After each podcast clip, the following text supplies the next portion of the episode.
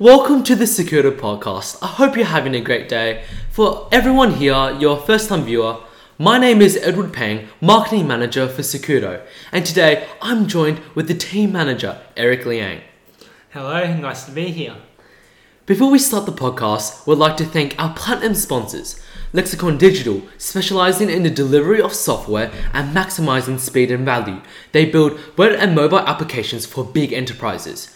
Energy Matters, an award winning Australian owned company. Believing in a zero carbon future, they are large advocates of sustainable, affordable, and greener energy solutions. With over 30,000 customers, they are helping Australians to go solar with the most affordable prices. SeaWorld Helicopters, Based on the water's edge adjacent to the SeaWorld theme park, SeaWorld Helicopters provide scenic flights, special charters, and aerial work, and can tailor any type of aerial tour. And finally, Goodride Tyres, who stock Australia's largest range of tyres and ensures the services are of the highest performance. The mission is to insist to meet on global demands in different markets, devoting to producing a variety of valuable tyres.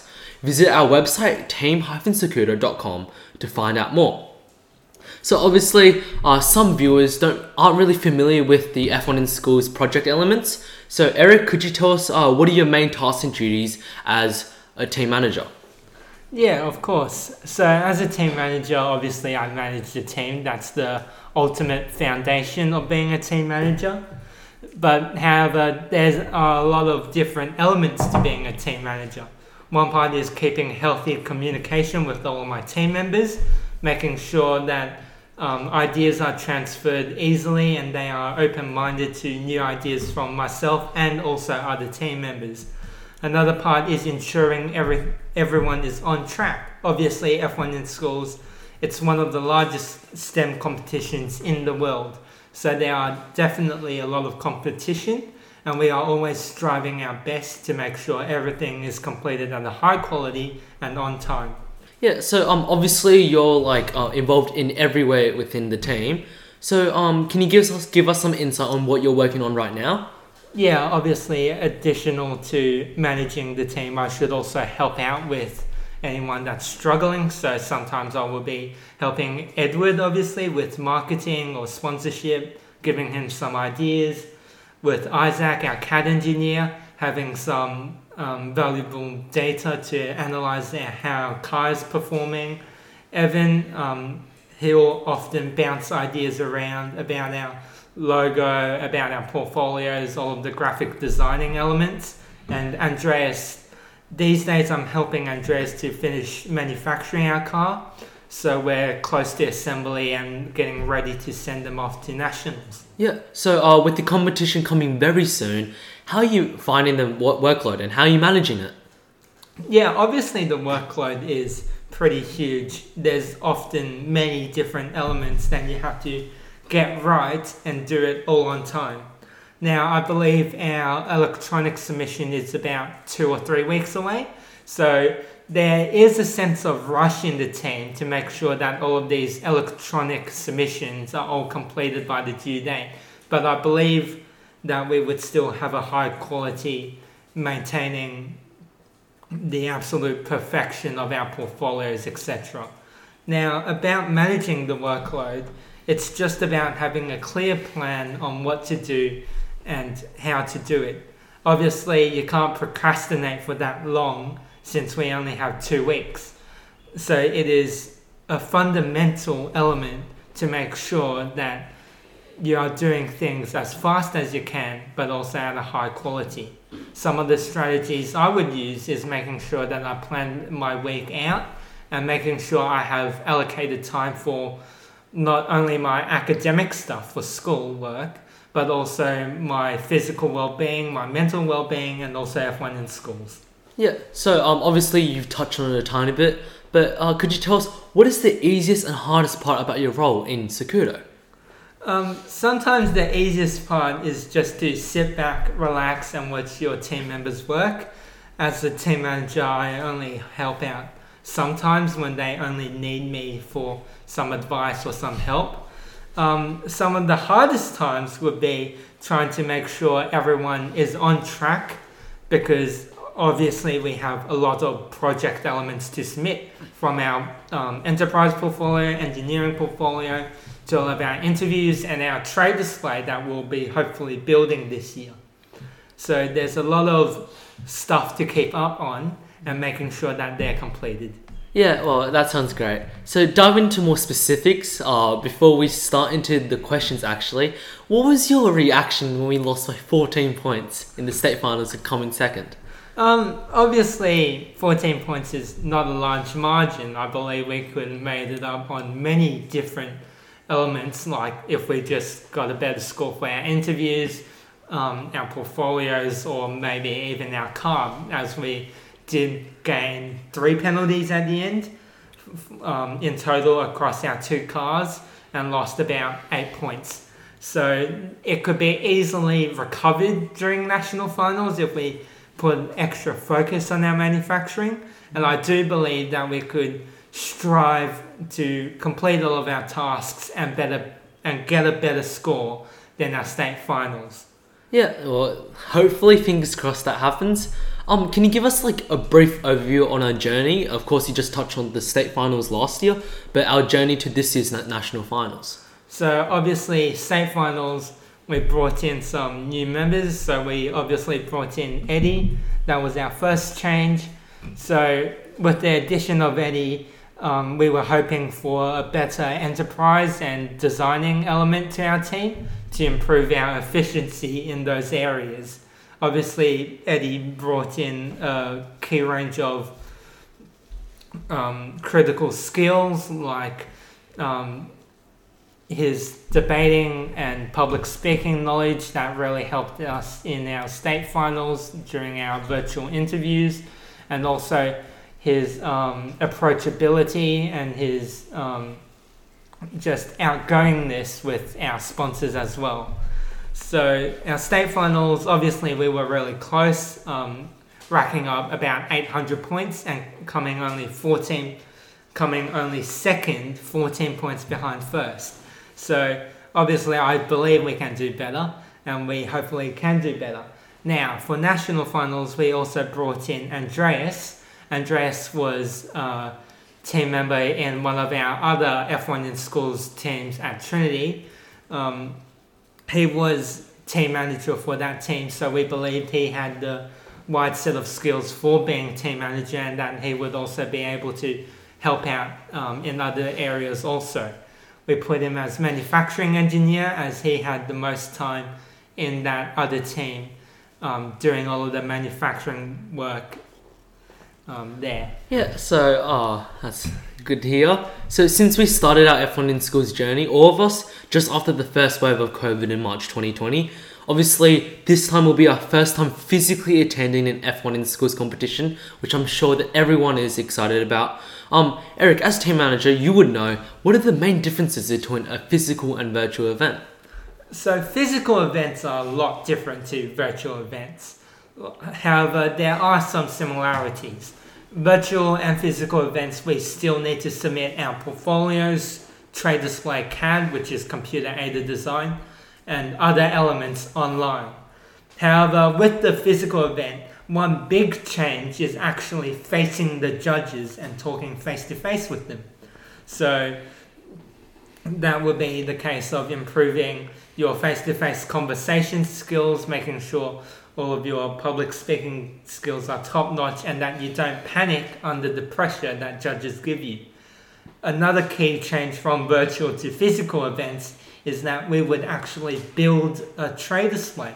Now, this trade display is kind of like a marketing tool for our team where it gives everyone a brief overview about what we stand for and how we innovated our car and enterprise side to the best that it could be.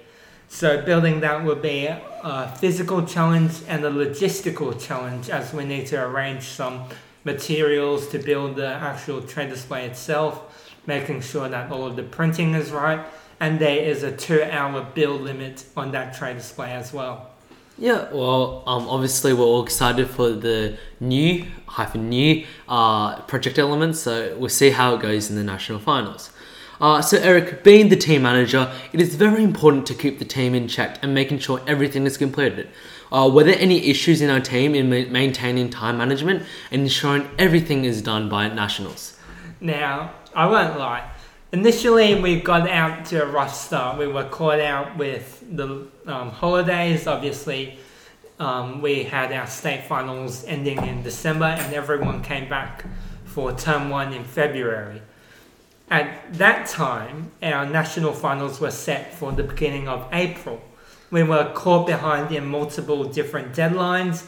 We weren't as efficient with our time management as we should have been, and we were a bit behind.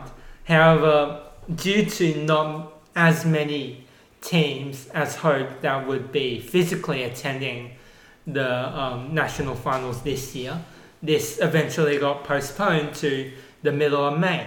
This gave us some extra time to sort out um, all of the project elements and making sure that we had enough time um, to finish all of these elements while completing them at a high quality. Yeah, so um, obviously this podcast is to give, you know, reflect on our journey and give our followers and fans some insight into what's happening in our team. So I guess let's dive into the nitty gritty stuff, you know? So another key aspect is managing the team and managing the members of the team. So checking in on their progress and helping out if needed. So for this question, has anyone been particularly productive or slacking off? Um, that is certainly an interesting question. Um, obviously, some of the people have more workload than others. One of the people that one of the people in our team that I feel like are very productive is Isaac. Obviously, he Yes, has a lot of tasks on his hand from building our car using CAD to building our trade display in CAD. Um, he's done all of those um, CAD-based analysis for our car as well. He's continually to strive to find more pace out of our car. So he's been extra productive during this national finals. Yeah, I would agree that Isaac has been uh, one of or the most uh, productive person. Uh, I'll be interviewing him in the following episode, so stay tuned to find out more. So um, maybe could you give us maybe some members or maybe just give us an overview of who's been slacking off? Um, I think slacking off it's a very objective term because it is subject to one's standards and you know um, I don't think anyone has really been slacking off that much. I think um, we all try to do the things as quick as possible, and some people have a different method in organizing these things. So I think throughout this F1 in Schools journey, I think we should help train these people to make sure that they are on top of everything that's um, needing to be completed and making sure that they are on top of their game in order um, for us to get a high result in our national finals. That's very well said. And um, I think um, some of the fans have been following our things, uh, our progress, and everything that's happening, uh, what, and what we're doing. So obviously, uh, one of our team members has left, that being Charlie White, which was our former marketing, uh, not marketing, a manufacturing engineer. Um, could you just tell us well and tell the viewers why he left and um, what was his reason? Yeah, obviously, um, as I said, we do need to train some of our members in time management. Um, unfortunately for Charlie White, as much as he wanted to be in this competition, he had a lot going on. He had water polo, a competition in Queensland the week before, and then he had to depart for rowing during the week. So he decided, in our best interest, to step out and making sure that we got a replacement in Andreas to help us with manufacturing. That's great. So, um, as our uh, podcast is coming to an end, we should find. I'm going to ask you a very serious question. All right, what are your goals this national finals for the team? What do you think we're going to come? And could you just give us some teams that you know could be potential competitors, potential rivals? Um, about potential rivals, I think everyone has the ability to be a high achiever in this competition because, especially um, in state finals in our 2020 campaign, we saw a large jump from our state final score of a mediocre, of 570 to about 700 in national finals. So if we would have done that in our 2020 campaign, I believe any team would be able to do that in um, this year's campaign. So some of the goals I would just, um, I would say, maintaining a good score. So obviously, um, our nationals, um, our states finals results is now kind of a baseline. So our baseline would be around 800 points, and then depending on how hard our judges for national finals are, that might be a bit lower. But hopefully, we'll be able to keep a um, quite good position, maybe a top five. That would be a huge improvement from our seventh place in 2020 nationals. So we'll just have to wait and see. Yeah, I believe in our team, and I think um, it is very possible that we might come, you know, a podium. Yeah, and fingers crossed if everything goes to plan, maybe even first, don't you think? Yes. Well, um, thank you, Eric, for coming in today. It's been a pleasure having you. Uh, obviously, if you want to find out more about Eric, you can check our website, or you can tune in on the final episode of this podcast, where every one of our team is gonna uh, is gonna is gonna talk and just talk about what's gonna happen in the week prior to the competition. So, uh, thank you, Eric, again, and I'll see you later. No thank you for coming. Thank you for having me.